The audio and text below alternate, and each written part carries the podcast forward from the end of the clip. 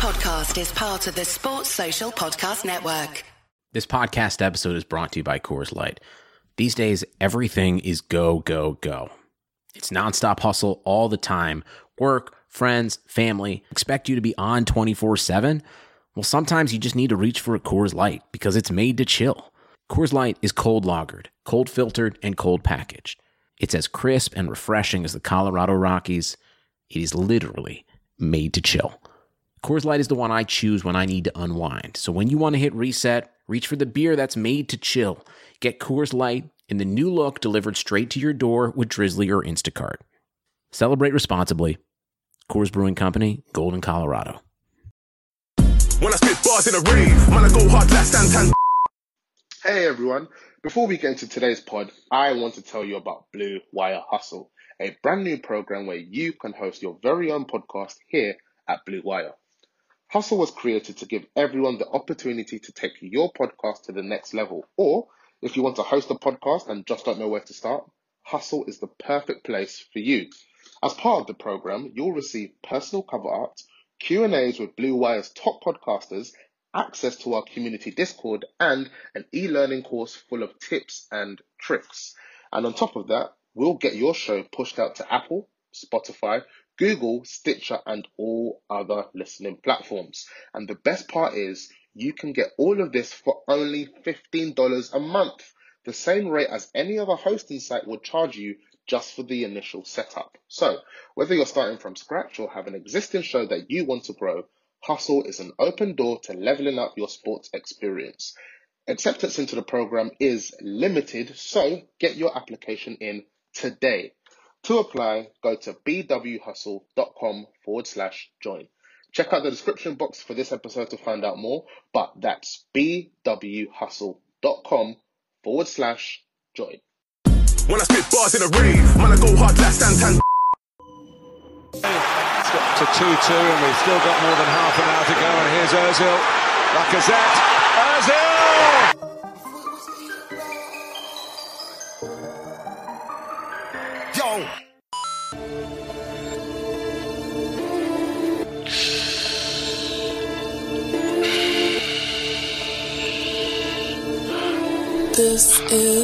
Baby, welcome to the party. Uh. I'm off the Myazanaline, that's why I'm over retarded.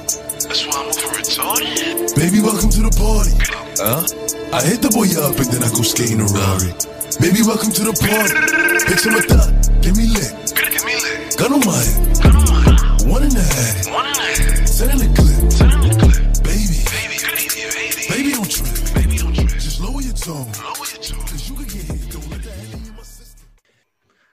Welcome to another Touchy Gooders podcast. Uh, my name's Lewis. Welcome back, me.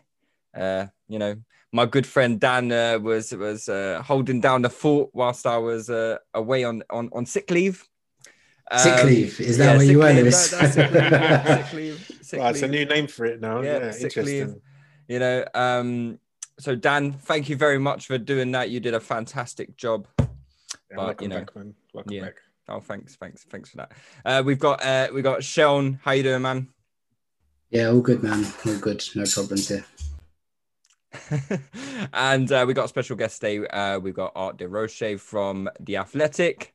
How are you doing, man? Hi guys, thanks for having me. I'm good. Uh, hopefully, I can bring some good vibes to the podcast uh, today, and hopefully those continue on into the uh, next weeks and months. We'll see. As long as the vibes are as good as your hair, I think we'll be in good company. Cheers. um, we didn't do uh, a post-match reaction for, on the Patreon this week, so we'll cover the Man City game just um, briefly. I think. I mean, there's there's not too much to say, is there? You know, it's kind of like same old, same old against Man City. Um, but I'll, I'll start with you because you're you're the man in the know. You're uh, you're the guy with all the info. Um, how did you how, how did you perceive the, the performance against Man City? Did you look at it as like a, a performance where you saw um, improvements, or uh, you, you know, from when we've played Man City previously? Mm, I think that's an interesting take. I wouldn't say uh, immediately after the game, I, I would have said I saw improvements. I, uh, from my perspective, I felt it was quite a tame performance where Yeah, Manchester City scored the first couple of minutes and it was kind of damage limitations. Although I do feel that in Mikel Arteta starting Bukayo Saka definitely did want to win that match because when you look at how Saka played in that game in recent weeks, has been playing mostly off the right, but then him moving back out to that left where he's almost doing the job of a central midfielder in that game, uh, picking up the ball from Bernd Leno at times and linking up with Kieran Tierney.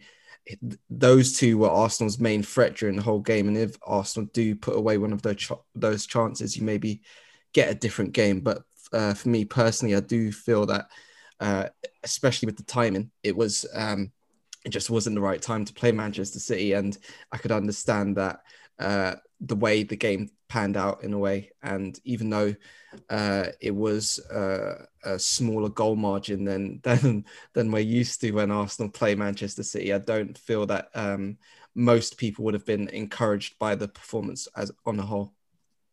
No, it's it was an interesting one because I've again we're so used to going one 0 down to Man City uh, it, within like the first fight. Is that like the third time in a row it's happened or something like that? Like you know, it's it's getting a bit ridiculous now, and it was the softest goal I've seen us concede in quite a while. And you know, coming for a team that you know is our is our uh is our niche is our niche that we concede soft goals.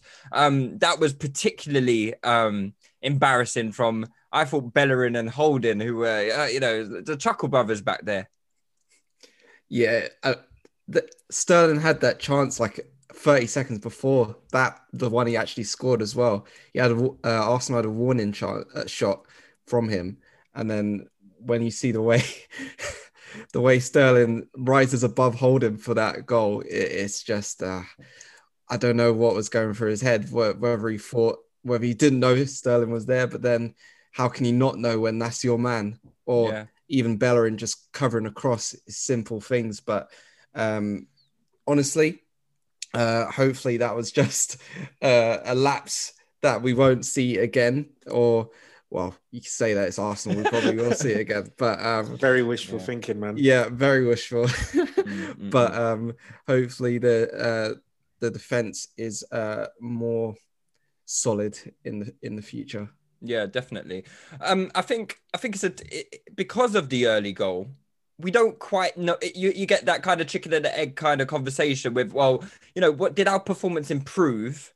You know, did we like grow into the game because we were better, or did Man City just be like, look, this is a piece of piss, really? You know, it's a walk in the park. Arsenal not really going to hurt us. We don't really have to play um, in any more than first or second gear. Sean, uh, Dan, you got any insights into you know uh, Man City's performance and, and and our performance, and you know what was the reasoning for us coming more into the game? Mm, Yeah, I don't know. Like it's it's definitely frustrating. I think to concede so early because I feel like in these big games, um, you sort of want to keep it as tight as possible for as long as possible, especially when you're playing, you know, probably the best team in the land um, in Man City. So it's very difficult. I find it very difficult to evaluate a match when.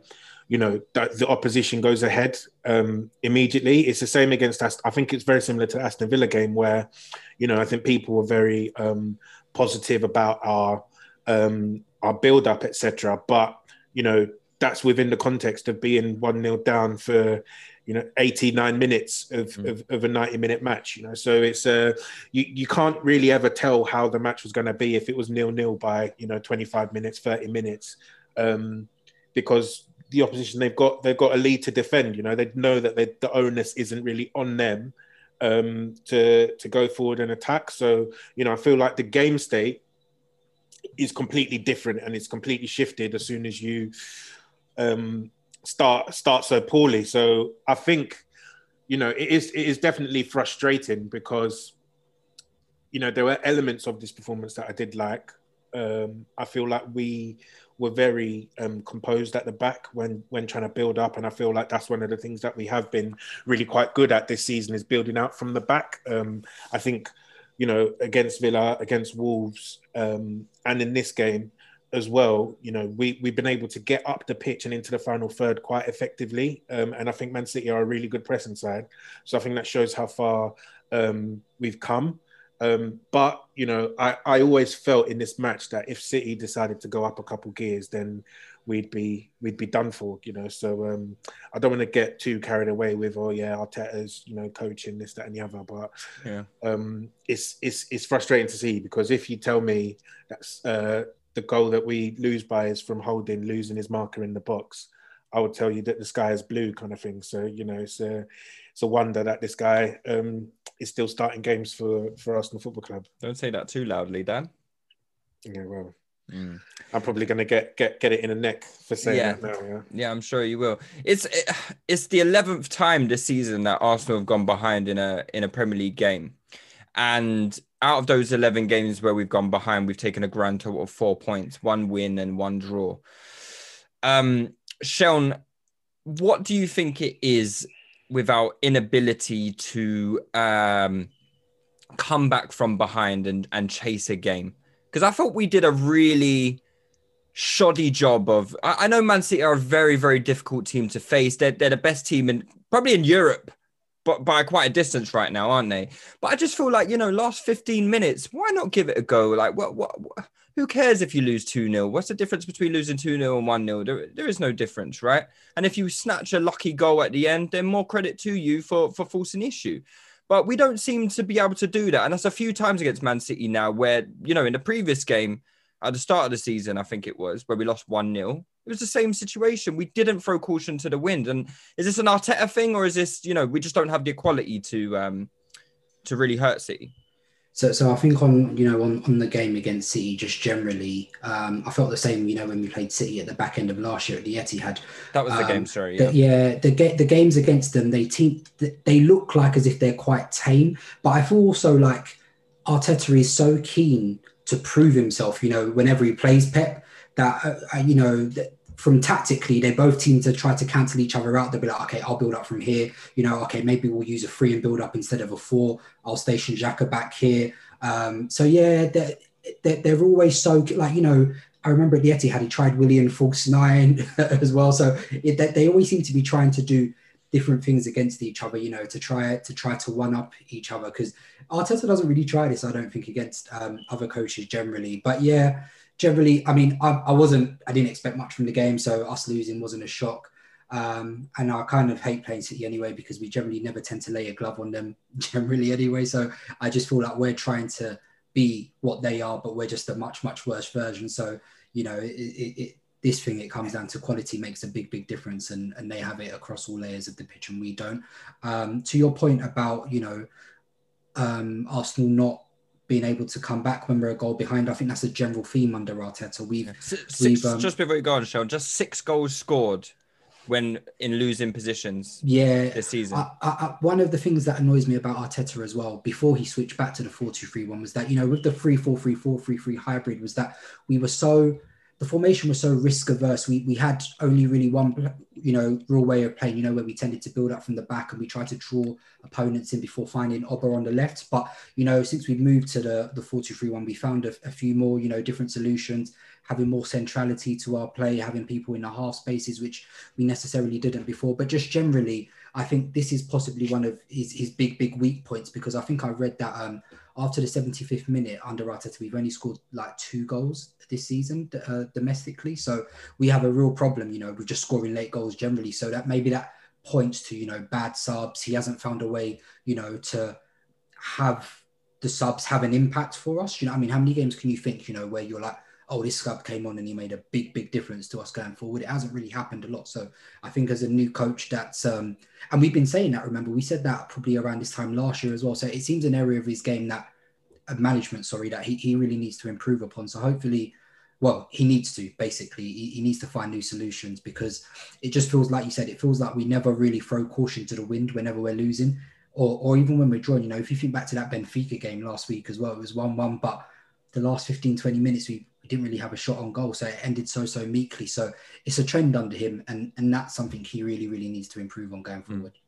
Yeah. Um. Are, um. How do you grade Arteta's tenure so far? Because it, it, to me, it kind of looks like um, you know, a- a managerial reign that's had like lots of volatility. You know, we started off quite well, then obviously the start of the season was well, we started the season quite well with a few wins, and then obviously we had that ridiculous run of defeats. Then you know he, he picked up a few wins, and now we're back on a losing streak. is is is as volatile as the stock market at the moment. How how do you rate Arteta's tenure thus far? And like, if you were to give like a grade, uh, what what would you be thinking?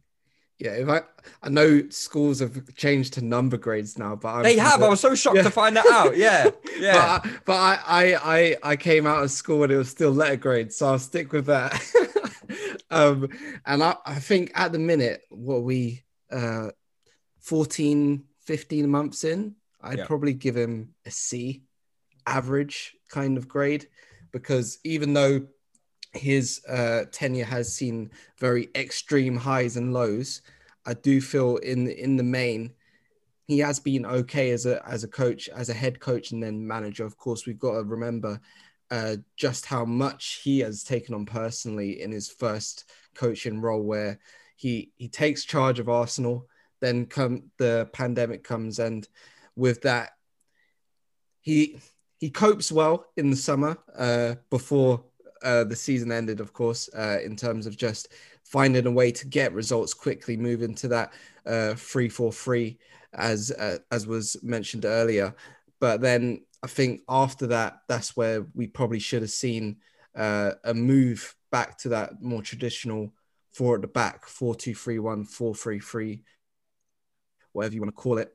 And we didn't see that early enough, I don't feel, because when you look at how uh, Emil Smith Rowe, for instance, was managed in the first half of the season, I do feel that he could have been introduced a lot earlier, uh, especially considering um, the issues that Arsenal are having with that 3 4 3 system, where a lot of the attacks were coming down the wide areas and just became extremely, extremely predict- predictable, especially with the way Hector Bellerin and Willian were just kind of playing the ball back and forth between each other on that right wing. I think uh, seeing that, although Emil Smith Rowe had his shoulder injury at the start of the season, once he was back fit from that, I think he should have just been thrown in in the Premier League, um, where you may have had a maybe a smoother transition and been thrown in against Chelsea on Boxing Day. Um, so yeah, I think in the main, he's had um, an okay an okay tenure so far, not exceptional by any means, as there are still areas where he needs to improve, like his substitutions and his in-game management. But I do feel that he hasn't been helped with some some things such as injuries, as well as just the, uh, how condensed the fixture list is. Because uh, when you look at how his teams are actually setting up, there are times, a lot of a lot of the times where um, he, he actually does well in taking Arsenal to the final third, and then what happens in the final third, he can't really control, and maybe it's Aubameyang miss- missing a chance or something. I don't want, I don't want to speak too much No, on no, that, no. but um, but yeah, I think um, a C would probably be what I- I'd grade his uh, tenure so far. See, fair enough. Um, Sean, Dan, uh, well, I'll go to you, Dan, first. Uh, is C, h- how are you feeling about that C grade from Art? Like, uh, give us your give us your honest critique. Wait, um, I, I think I think C is is fair enough, right? I think, and, and, and I'll be I'll try and be balanced here, right? Because um, you know, earlier in the season, I've I've almost lost my voice, you know, shouting at the TV, you know, shouting at shouting into WhatsApp, my voice notes. You know, Sharon's been banging out prayer prayer um, points and sermons and whatnot in the WhatsApp group, and and so you know, emotions have been They working, been- to be fair. yeah, yeah, yeah. They were they're working for sure, man. But um, you know, emotions have been high. But I think just looking at, I guess, the first season in context, I think, you know, um, the team itself under Unai Emery was looking like they were a bunch of jokers. You know, I don't think there were there was any um, centre backs there that anyone thought could be relied upon. Um, I don't think you know anyone thought that we were um, anywhere near good enough. I think to achieve anything last year. For Europe, Europe looked um, completely out of the question. Um, so I think when you know we go and play Man City and uh, Chelsea in the final, we win. Um, you do have to give him uh, some credit credit for that. Um, but I think what uh, that then meant is that people sort of went into this season with a bit more hope because we've seen him do, um, I guess, what most people would consider, you know, miraculous work in getting something out of the likes of Mustafi, Holding, and David Luiz, right? But then, you know, looking at how this season has gone, I, I, I do admit there are some exten- extenuating circumstances around this season, you know. Um, whether you want to blame him for not being able to, you know, bring in a number 10 to replace Ozil. Um, you know, I think that's something that has definitely held the team back, um, especially in that first half of the year before we're able to, you know, uh, bring Emil Smith Rowe in or Martin Odegaard in.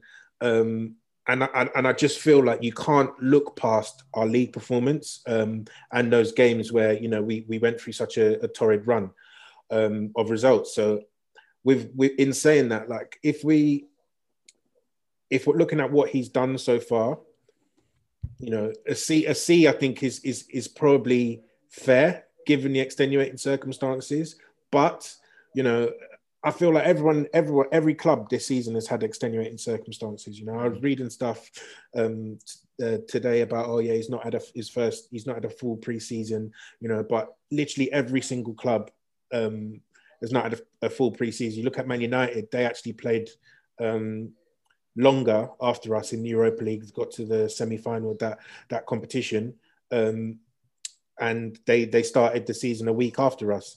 But you know, they're flying uh, in the table. Not not necessarily flying, I would say, but they're where they're expecting to be, or probably above where they're expecting to be. Um, and I don't think their manager is as talented a coach um, as as what we have uh, at Arsenal. So I look at it and I'm just like, has he really made us achieve above the sum of our parts? And I have to say no. You know, um, I feel like there, there are definitely things that have been out of his control. Whether you put the transfers on him, I don't think you can. There was a, I think the club has to hold a lot of responsibility for the way you know they've handled the sacking of Raul, uh, promotion of Edu, and all of these things that were happening in summer, and how much that has affected our ability to do business. Um, so I feel like we got this summer massively wrong, and that has been, had the biggest impact um, on our season. I think the one thing that I would hold um, com- like solely at the feet of Arteta is, you know, the signing of that that guy Willian um, and the persistence in playing him uh, so much despite poor performances. Because I feel like you know people can rationalise any signing. You know, I think when Liverpool were linked to Mustafi, you know, you were seeing tweets being like, oh, he's got the range of passing, he's got this, that, and the other. Do you know what I mean? You can rationalize it and you can think why, and you can think about the logic about why the club would want to pick a player and whatnot, right? Clubs get things wrong in the transfer market, and you know you can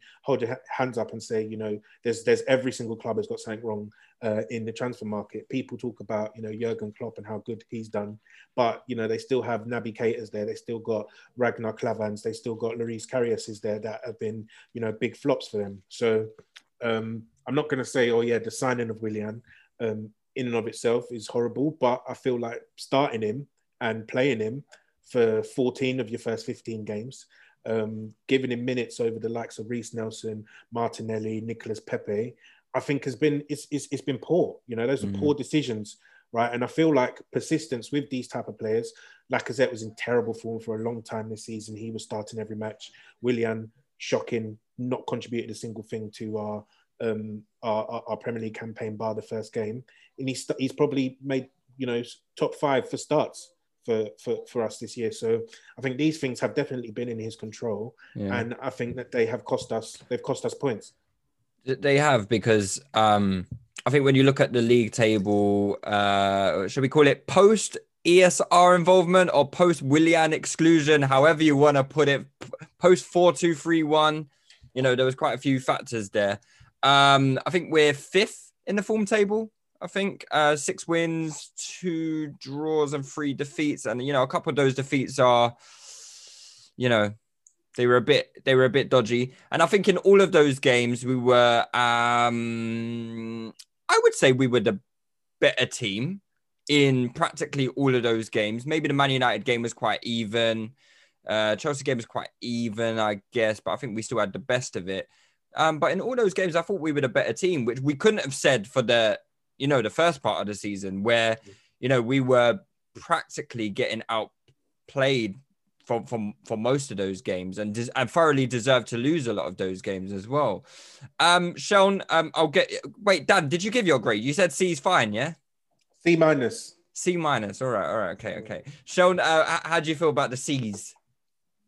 Yeah, yeah, I was I was gonna Dan beat me to it. I was gonna say C minus as well. Okay. Um, for for a lot of the reasons he alluded to. Um, so um, I'm not trying to denigrate, you know, the FA Cup. It was great to win again um, last year, and it, it obviously got us back into Europe again um, because we finished eighth last season. So yeah, do you know what I mean? Winning the FA Cup was key to us to to play Europa League football again, believe it or not. So um, I, I can't I can't frown upon that. I think my my main frustrations with Arteta to, tend to come just through, you know, how I look at it through, you know, process. Um, and I liked what he did when he first came, you know, with the 4-2-3-1, you know, with Ozil at 10, but how he was using in the right back. Sometimes it was Ainsley Maitland-Niles as an additional midfielder. He had Xhaka tucked in deep. He had Saka, who was playing left back at the time, but pushed up very high in build up. So there were like, you know, some decent tweaks there, which I thought, okay, I can get behind this and I can see where this would improve with better personnel, better players. Um, but then you know after after lockdown um you know yeah when corona first hit and we, we went into lockdown and then obviously he changed that um you know with with the 3 4 3 4 3 3 hybrid um uh, with, with you know Tierney at left centre back. And I just felt the way we were approaching games that formation isn't necessarily bad. It just depends on how you deploy it right? So it wasn't necessarily bad. It was just how we were using it. We weren't winning games. We weren't you know having a lot of shots in games we were winning games by fine margins and um, I looked at it, and obviously it was a means to an end. It got us to the end of the season, and it got us to win the FA Cup. But if you look at actually how we played during that period, it wasn't very sustainable at all. And that was my worry going into into um, the following se- into this season, basically. And I was because I predicted us that we would finish sixth. I said that was our ceiling. I said we wouldn't finish any higher than that, partly due to the quality, but partly just due to what we were doing. Um, it just it, it didn't look like it was it wasn't a sustainable way of playing it wasn't going to yield results long term. Do you know what i mean? So and you know we had the protracted long saga of, of Aouar in the summer and Aouar would have been great if we could have got him. But i was what annoyed me more was was the case of okay cool you can't get Aouar but surely Aouar can't be your only solution to you know uh, of, of finding a decent way to attack. Do you know what i mean? So you need to have have different lanes find different solutions you know, all, we were doing at that time was, you know, the, um, drawing opponents in and, and, you know, luring them into a trap and springing onto Oba so he could uh, isolate one on one with somebody. But it wasn't sustainable. And, you know, once teams worked out that was our only trick, they stopped it. And, you know what I mean? And, and that's where our bad, our bad, bad run of form started to come in. And, you know, we were talking about Arteta needing to do better to find solutions. But don't get me wrong, we've all said this squad needs a lot of improvement, it needs a lot of work. However, you know, those periods where we were losing, we were like 14, 15. The squad isn't that bad. I'm sorry. It's not that bad. You know I mean? A lot of players that are still here were there when we got to the Europa League final. Do you know what I mean? So it's not that bad. Don't get me wrong. It's not, in my opinion, top four quality. However, Arsenal at worst, in my opinion, should be 10th. We shouldn't be any lower than 10th, in my opinion. So um, so yeah, I was I was quite down on him, especially you know he eventually then switched to the 43-1, but you know he was using Lacazette as a 10, Joe Willock as a 10. These guys are not nominal 10s, you know they don't offer that you know half space option, dropping in, linking up, combining with you know the, the wingers and stuff as well. So it looked to me like somebody who was scrambling, and and that to me was you know a big big red flag. Um, a manager, in, in my opinion, he should have the way of playing from the get go, and he should stick to that and you know buy players that fit that system necessarily and, and god knows what Willian was supposed to do you know when he talked about when he signed Willian he talked about you know maybe you can pay him in a 10 but those people like Willian's never really played as a 10 so it, it, it just didn't add up and Willian is not really I mean, the less said about that guy, the better. But yeah, just generally, there were so many question marks, you know, and also the squad management, his use of certain players. Like, don't get me wrong, like Dan said, he did well to rehabilitate some people. But if you're still going to be relying on Holding and Xhaka long term, then you're never going to make it out the hood. I'm sorry. Do you know what I mean? You like you, you need you just need to do better. We need to do better. We need to buy better. Um, so I'm sorry. Like I, I just some of his decisions for me have been very very questionable. And um, yeah, I, I feel like if you go, yeah, it's it's. Um, I still think yeah, the jury's out on him in my opinion. So there, there's there's a lot to to question. He's done he's done some good things, but I think for me at this moment in time, I'm left with more questions than answers, and I don't think that's a good thing. See, for me, Credit Karma has always been there to help you make better financial decisions, and now they want to help you even more. With the Credit Karma Money Spend account, you can be rewarded for good money habits. Credit Karma Money is a brand new checking account where you can win cash reimbursements for making purchases. Just pay with your debit card, and if you win, you'll be notified on the spot, and your Instant Karma cash will be added back to your spend account. Open your FDIC insured spend account for free. There's no minimum balance requirements, no overdraft fees, and free withdrawals from a network of over 50,000 ATMs. And when you make a purchase between June 8th and June 30th, you'll automatically be entered to win $1 million. Right now, visit creditkarma.com backslash win money to open your free account and start winning instant karma. Go to creditkarma.com backslash win money to sign up for free and start winning. That's creditkarma.com slash win money. Instant Karma is sponsored by Credit Karma. No purchase necessary. Exclusions and terms apply. See rules. Banking services provided by MVB Bank Incorporated. Member FDIC. Maximum balance and transfer limits apply. I think a C is an interesting answer because if we lose tomorrow, C minus, by the way. C minus. It's, it's very close to a D. C minus, okay. Because if we lose tomorrow, which we're get, we're going to talk about that game, uh, where does your grade change if Arsenal were to exit the Europa League tomorrow? Because in my opinion, if we lose tomorrow, he has to go. I, I, I, I, I, I, don't. I, that might sound a bit crazy to some, and you know, like, but I just think it's a must-win game. Our season kind of depends on it, and if we can't get into Europe next season because we've gone out to Benfica, we already we already went out to Olympiacos last year. You know, I, I I'd find it very hard to justify him staying in the job. Um, I I don't know. How do you feel about that? I understand the feeling why you'd feel he would have to go if Arsenal do lose tomorrow, because especially when you factor in the fact they lost to Olympiacos last year and couldn't get past the round of 32. I think even when you when you look at Unai Emery's time in charge, he managed he still managed to get to the the final of the Europa League and had had said Kolasinac squared that ball earlier on in that first half, Arsenal might have went on to get something in that game. But in terms of Mikel Arteta, uh, personally, I feel that Arsenal wouldn't want to have a knee-jerk reaction, even if Arsenal do lose tomorrow. In terms of the way the club has gone since Arsene Wenger's left, um, it's been a whirlwind, especially in the past 12 months, where you look at the um, the whole uh, wage cut episode in April last year, uh, and then how um, things changed with the redundancies in the summer, how Mikel Arteta has become manager rather than just head coach, and he's having to do a lot more um, than he was doing beforehand. And I think in in the way that how they stuck by him, whether rightly or wrongly in people's opinions, in that uh, really poor spell of form in the autumn slash winter, whatever you want to call it, um, they don't, they wouldn't want to uh, just leave him. Basically, I think they want to see it through. They gave him um, a longer contract than Unai Emery got at the start of his term. Unai Emery got two years with, with an option of a third, I believe, Mhm. and Arteta got three and a half years straight away. And I think that just tells you where they they feel that he can take them. Of course, it's it's down to him to take them there, uh, but I don't feel that they would want to have another. Well, Unai Emery wasn't a knee jerk reaction because of what what built up to that decision. But I don't think they just want to chop and change like Manchester United have done, for instance, since um, Sir Alex Ferguson left in 2013, and obviously now with Ole Gunnar Solskjaer, they've kind of stuck to one guy for a good period of time. But um, I, I don't feel that Arsenal would want to go in the a similar direction to them. Interesting. Um, guys, what do, what do you think about that? Uh, Would you would your grades dramatically change if we exit tomorrow? Um, because for me, you go from C straight down to an F. yeah, I'm not. I'm not gonna lie. Yeah, I, I think I agree with you um, because I, I do understand that that point, and I, and I, I agree with Art in the sense that the club, they basically they can't sack him, you know, because yeah, I agree with that. I agree. I, I don't think the club will. I just Yeah. think in terms of what I would.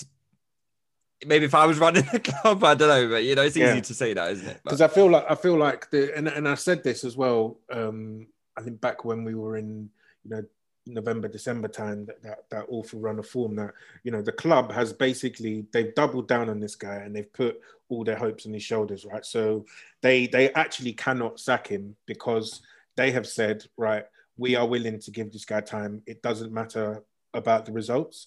Um, but I think the thing that comes with that is, you know, it's hard for fans to sign up to that sort of logical thinking because we don't see any of the other stuff that happens you know behind the scenes etc we see the results and we see you know willian playing every week and stinking the joint out etc we see that the club is in 11th and we see going out to olympiacos and then potentially going out to to benfica. Um so i guess on on on, on that basis for me i'd feel like we're in 11th place uh, with 25 games played. Yeah, we uh, this is this is hypothetically going out to Benfica. Yeah, so we've now gone out to a team that I feel we are far superior than um, as well, and I think that was evidenced by the first leg. I know people were, you know, worried about the team. I was one of them, um, worried about all oh, Benfica. They got some weapons and stuff, but they they just look they just look poor. They look like a very very poor team. You know, so if we do go out to them, I think it would be like it would be nothing short of a disgrace personally because you know we are far stronger than them. We don't really have that like many injuries. We're not severely weakened. I guess Thomas Partey is a, a doubt for the match. And so with the players that we have available, um, well, I know Rob Holding uh, starting centre back is, is out, so that that is a bit of a blow. Um, but we to say it's a bit of a plus. it, was, it, was, very sarcastic there, but um, you know, but but really and truly, we should go there and and beat this team and go through comfortably. Um, so you know, I think that would be a shock result, and then you have to look at it and say, well, if we are completely if he's staying, that means we're literally completely ignoring the results for the whole season, right? They're saying that the results don't matter um, whatsoever because we could conceivably finish in the bottom half this year, out of Europe, no Europe for next year, and out of Europe to a very poor side. So, you know, if the manager keeps his job, then what sort of message are you saying? You, I get, yes, fine, you're saying that um, he has your full back in, there's no way you're going to sack him, we have faith. But then next season, what are the expectations? Because if he carries on performing like this, you can't say, oh yeah, it's a surprise. Um, that you know, if say next season we, we find ourselves in tenth at Christmas or something like that, um, ten points off 10, top four, you can't then say, oh yeah, it's a surprise. We thought he was going to do much better because all the evidence literally points to us not being good. Do you know what I mean? So um, I guess if they don't, when it, I know they're not going to sack him, and if they don't sack him, um, I, I would be very interested to know how the club operate this summer. Is there going to be significant financial backing of this man? Um, and if there is, what are the genuine expectations for next season? Because the only way I can see it being acceptable that he keeps his job is if the club is certain that next year we're going to get in the Champions League places or we're going to be in and around um, in and around you know th- those positions maybe that's something Art could um, shed some light on. Like, what what do you think? What would um, an exit from the Europa League and, and not qualifying for any European competition? Uh, well, I guess we could qualify for that Europa conference, conference thing, right? that, that's it. That, that, might be something to look forward to. Yeah, I'll, I'll need to. Yeah, I'll need to find out who sponsors that so I can I can think of another. It's probably us. It's probably Touchline yeah. Fracas who sponsor it.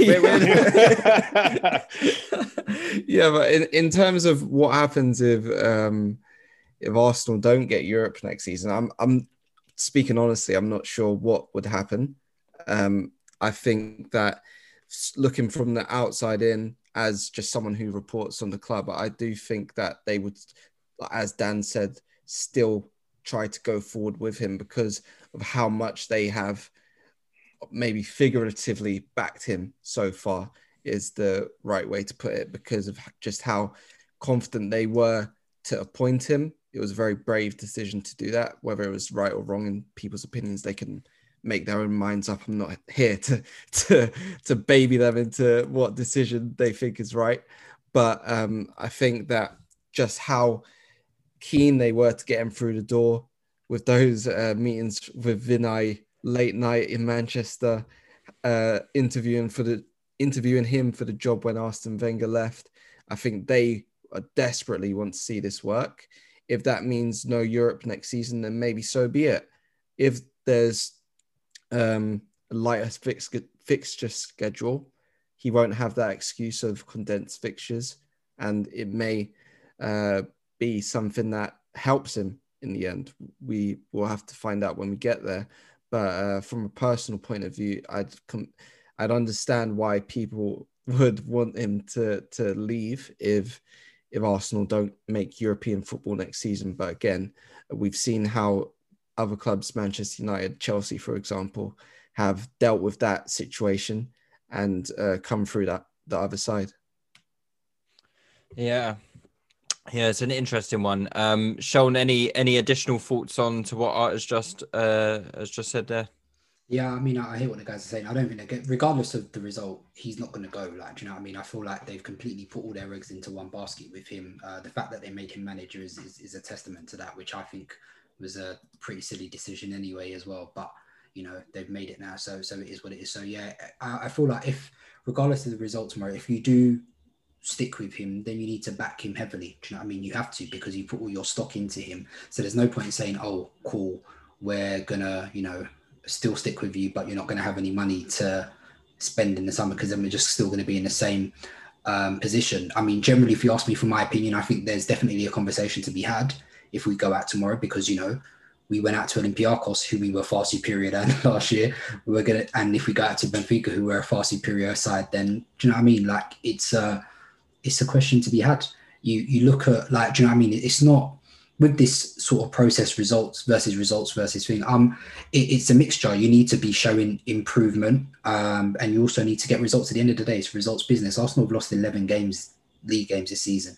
That's catastrophic. We've won more league games than we've won. Do you know what i mean? So we sit in the bottom half of the table currently uh, whatever way you want to look at it that is catastrophic. Do you know what i mean? So and that's not i'm bearing in mind we still got another 30 we, we're likely going to lose more games before the end of the season do you know what i mean so um, yeah, I, I, I think he has, like I said, I think he has a lot of questions to, to answer for. Um, so yeah, I, I wouldn't, if, if they did get rid of him, I, I, I, wouldn't bat an eyelid. I wouldn't be crying any tears over it. So yeah, I think he's, I think he has to show more. Um, I think he's had, he's lucky also. He's had the, the COVID situation has meant there's not fans in the stadium.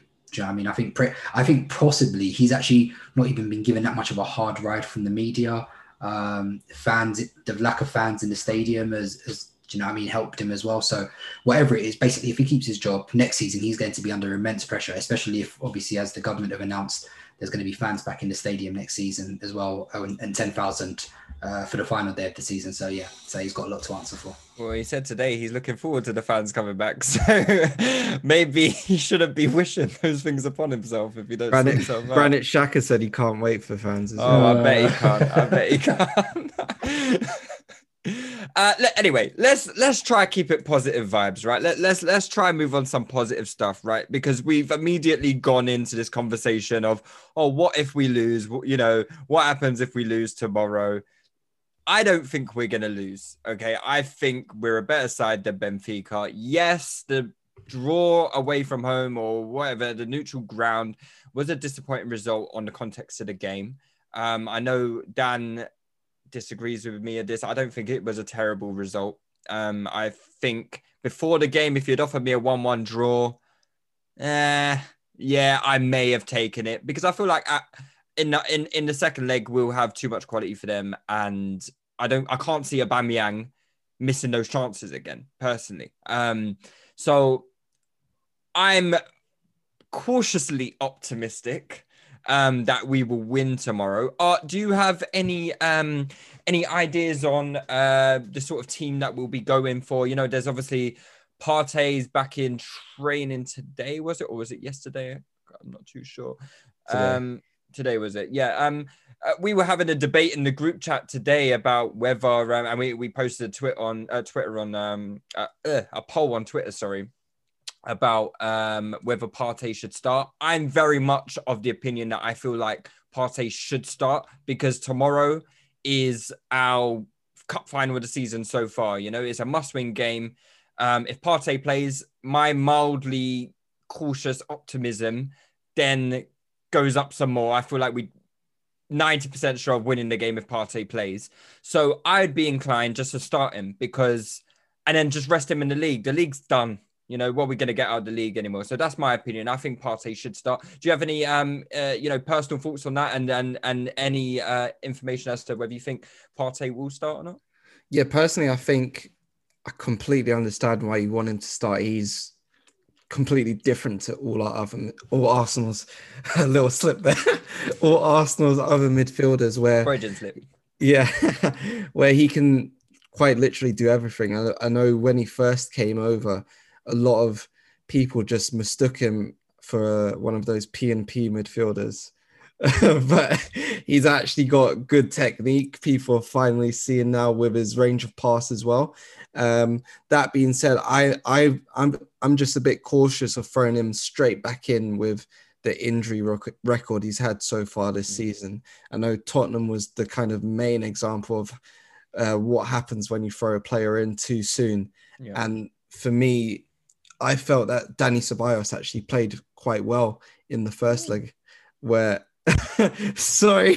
Can you say that a bit louder for Dan, please? Because Did, did you uh, think that as well? no, I I, I love Ceballos. I think Ceballos right. is a great player, Yeah. but Dan here, he don't, He he don't like Ceballos, you see. So No. and, and If he refuses to give him any credit whatsoever. So uh, speak on, speak on. I'll I'll, I'll Yeah. even loud your mic a little bit. okay? All right, cool. Just so pe- people can Should I you. preach for, for Dan? Yeah, yeah, yeah. Preach, preach. So yeah, well, when you look at the game, watch the game back. Aubameyang's chance where he misses in the six-yard box that comes from Ceballos' long his through ball into Hector Bellerin.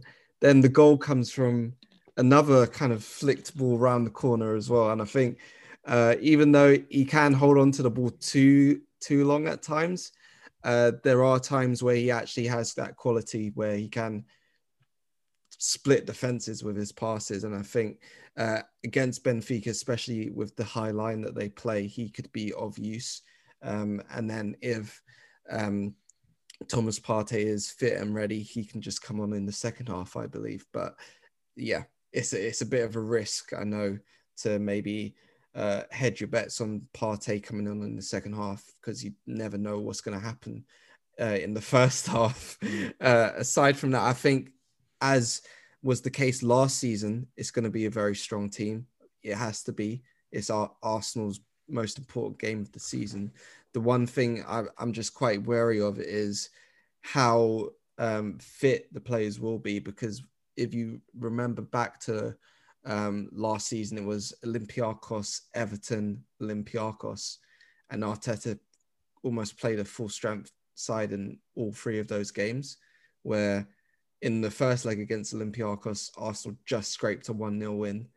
Then they they needed Aubameyang to score twice to beat Everton on the weekend. And by the time the second leg comes around, they're playing in extra time and he's shattered when the ball comes to him on that volley and he misses. And everyone forgets that he scored those two goals on the weekend. And I think just factoring in how much football he's played, how much football Bukayo Saka's played, uh, it's just a bit. It leaves me a bit cautious for what can happen, even though I am optimistic that Arsenal will have the quality to see themselves free with uh, Emil Smith Rowe as well, um, and other players coming back like Tier- Kieran Tierney. But but um, for me, um, uh, I I do feel that uh, Arsenal should should get through through to the next stage. Yeah. Um, D- Dan, uh, what are you thinking on uh, on what Arch just said? Eh? Uh, how are you feeling about that Ceballos praise? I saw you couldn't even look at the couldn't even look at the computer, mate. Couldn't even look. Even looking down. Yeah, don't don't don't worry about that. Don't worry about that. Yeah. um, the, I'm not I'm not as down on Ceballos as you think, Lewis. Yeah, I just feel like um, Definitely not up on him. Yeah, yeah, I'm, I'm, I'm definitely not up on him. Like, I think, I think the guy does, he does have quality, and and I understand, you know, people saying, you know, he was our best player um, in the first leg, etc., etc. I don't think, you know, uh, my criticism was really around his his actual ball playing. Right, it's more the speed at which he plays is what I find very frustrating. I think he's he's solid technically. You know, um, when it when he's like on it, you know his passing can be very good, and as we saw in this match, he played a few nice passes as as as you described, Art. But my main issue with the performance was I I just wanted us to play the play so much faster than what we were actually um, doing. I feel like his first game back after being out the team, he always always always plays two touch, and he looks really good. Right, we saw it against Leeds. Um, I think it's probably easier to play like quickly against Leeds because they're always pressing you. Um, and in that game, um, they basically played without a midfield. Um, to be honest, they they they pretty much let us run wherever wherever we wanted, which I think suits the Bass. But in that in that game against Benfica, where you know they were pretty much you know not really pressing, they were sitting off us um, and trying to condense the space. It was really compact. I felt like we could have penetrated them a lot easier if you know those passes were coming uh, a couple of seconds earlier than they were. So I, am not going to say yeah he played badly, he had a bad game, but I, I, I just feel like it could have been even better given um, the level of you know technique that the guy has. And I personally feel like in this game I've got slightly different opinion to Lewis on this. That I, I wouldn't even play um, Partey for this. I, I I still think that you know we have enough to get through this match without Partey. and I feel like if you know as you saw against Spurs, we have another issue where you know he has to come off early. His his injury uh, flares up again. Then we're going to really regret doing that when you know just to beat a side like Benfica. I feel like if it's a, a Man United, you're going to knock out a, a big hitter in the competition or something like that. I would 100% agree, but I actually just feel like we have enough to get through this match. And yeah, I know people do have a bit of a bad feeling about this Olympiacos last year, but I feel like we should actually go through here, and I expect us to go through here with or without um, Partey. And then I feel like with the Europa League games coming up, um, you know, I'd like to see him be fit for for all of those ones. You know, I might I might be you know counting my chickens um, before they come home to roost, and you know, but but I, I just I just feel like you know we should be going through here without without him. So yeah. Sean Partey in or out? uh, I don't know, man. Uh, I, I actually don't know. I, I no, do you know what? I agree with Dan. We should have. I want to protect Partey just generally, like. um You lot got more faith than I do. I don't. no, no, just, just, just I, because you know sometimes when when you come back from injury, you pick up other like niggling injuries. Like it can just be hard to shake off an injury. So I just I don't want to unnecessarily rush it if, if we don't need to. And I, I agree with Dan. We have enough to beat Benfica without him. Um, so yeah, I'll just I'll just do Xhaka Ceballos again, and and and we should. Um, I, am not as confident as you guys. Let me not lie. I think it's just because I suffer from, from, Arsenal PTSD. I've seen too many of these bad nights, especially in Europe. So uh, yeah, man. Yeah, yeah. That should even, actually be like a, a, real life mental disorder, shouldn't it? Uh, like it, Arsenal it is, PTSD. It Arsenal really PTSD should is be. definitely yeah, yeah. I yeah, think we should apply it to like the British psychiatric whatever it is, and Yeah. ask them to put that on because I'm pretty sure we're all pretty PTSD'd up at this point with Arsenal. it's, it's, it's Pete. Yeah, I, and like I said, generally on paper we should win. We're better. We have a better team. But you know, listen, how many times have we seen Arsenal with better players, better teams, just lose to trash? So um, Plenty yeah. of times this season. Well, alone exactly. this season alone is the perfect example. So yeah, um, I'm gonna say two one cautiously Yeah. us, but yeah, yeah. I'm, I'm not saying that with chest. So I'm, I'm not No, confident. yeah, but I, I, I, I didn't hear any chest. Two, two, one, two, one, two, one, yeah, two, one, two, one. Dan, uh, Dan, prediction. Three one, three one. Actually, I'm Arsenal? gonna, I'm, I'm gonna say I'm gonna say three 0 Actually, they're not scoring. They're not They're scoring. not scoring. No, they won't get a dodgy uh, handball. That was not. That's a nonsense decision as well. And I'm not gonna lie. Actually, yeah, sorry, that that was uh, that decision was abhorrent. I can't even believe they gave that as a penalty. That was Yeah. And I, and I feel like you know um, the feeling, the PTSD really hit me as soon as that uh, Mm. penalty was given. I was like, nah. I was visibly rattled because I was just like, is this going to be one of those days or one of those ties where you know things just don't go away? But no, I'm going to say three 0 I think the boys will do the business tomorrow. Uh, I'll leave Think- it in your good hands. I'm gonna go 2 0. I don't see Benfica creating anything by themselves. If they do score a goal, it will be through an Arsenal mistake. Hopefully that doesn't lead to anything. Touch wood. But um I do feel that Arsenal should have enough to, to go through. um, and it'll be interesting to to to watch. I, I one thing I would say is, uh, I I'm not sure whether I'd start Emil Smith Rowe. Okay. Uh, um, even though like I sing his praises all the time on Twitter, uh, I'd be interested to see uh, Nicolas Pepe start on the left uh, with with be- how high Benfica play. I think uh, if Arsenal do go the long route again, like they did in the first leg, it could hopefully reap rewards. Um, if if Arteta does decide to do that, but hey, that's just me speaking on the Zoom chat. Are you a bit of a Pepe stan? Or is that is that? no, I, I wouldn't say I'm a stan. No? Uh, Man's distancing himself. no, um, I wouldn't.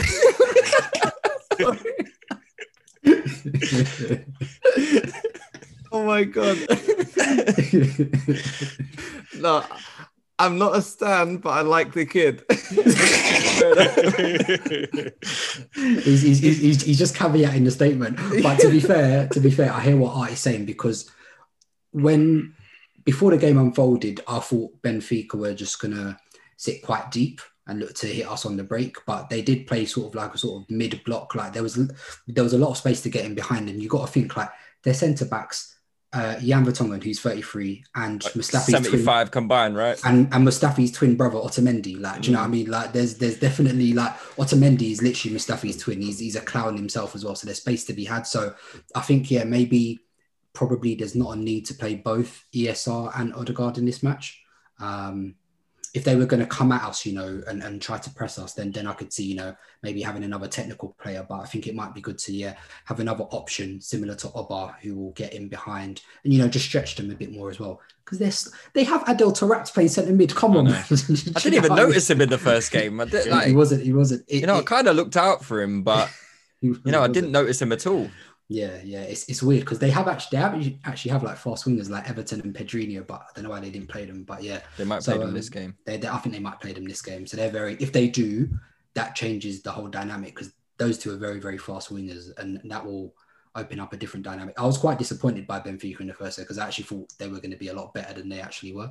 Well, So- they, they they haven't been good at all, and I know uh, I I did keep an eye on their result on the weekend. They drew nil nil against a team called Farense. So um, yeah, good stuff, good stuff. You know, I mean, if we can't beat them, I think, like I said, we're gonna have to have a real conversation about um about what happens next really. But uh, like i said positive vibes only positive vibes only. Um hopefully we can get the win. I, i'm in agreement with all of you. I think we will win. Um i think you know i'd be i, I reckon we'll, we'll score a few. I really do think we, we in the first leg we could have had four or five you know when you think of Oba's chances and you know a and couple we didn't other really play well either, you know. yeah, we didn't play that well, but it was very. I felt. I thought. I thought we were very, very comfortable, and that comfort is always disconcerting because when something like um what happened in the box where they literally what just kick it against Emil Smith Rowe and oh it's a penalty, you know that comfort is very disconcerting because it's like you just know something is round the corner where it's gonna go against us, and we haven't capitalized on all our dominance and you know just being really comfortable in the game. So I'm hoping lightning doesn't strike twice, but um yeah, I- I'm going for a comfortable win. I think I think three 0 is. I'm gonna, I'm gonna I'm gonna I'm gonna stick my neck out there and go go three 0 I reckon. With chest. Yeah, with chest. Yeah, three three 0 three 0 Yeah, three three 0 I reckon. Yeah, yeah. I'll say it with my chest. Uh, but anyway, Art. Um, it was fantastic having you on. I hope you've enjoyed the pod. Um, guys, you can find Art on Art de Roché on Twitter. You go and read all his pieces on Athletic. He's a fantastic uh, young writer. Um, glad to have you on board on the Arsenal team, giving us all our news and stuff like that. Uh, Dan, Sean, great having you on as well. Uh, we should be back tomorrow with a post-match pod on Patreon. So um, if you enjoy all the instant match reactions and all that stuff, get subscribing to our Patreon. We're close to 100 patrons now. So listen, yeah, get subscribing and get us up to that 100 mark. Um, you know, we work hard. Um, so yeah, if, if you just enjoyed a free podcast, that's fine as well. Leave us a review on uh, on uh, iTunes and you know follow us on Twitter and all those things. But yeah, if you want to give us a little bit of extra change, you know, you can do that as well. Um, but yeah, we'll be back with a normal pod anyway next week. Um, guys, take it easy. And uh, yeah, hopefully I win.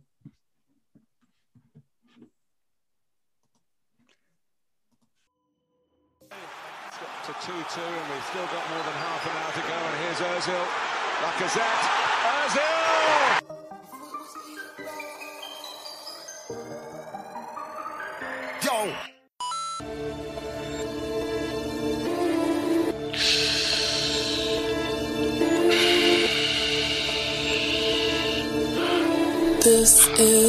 Baby, welcome to the party. Uh. I'm off the Myers and the lean. That's why I'm over retarded. That's why I'm over retarded. Baby, welcome to the party. Huh? I hit the boy up and then I go skating a Rari. Baby, welcome to the party. Bitch, I'm a. Give me lit. Give me lit. Gun on my head.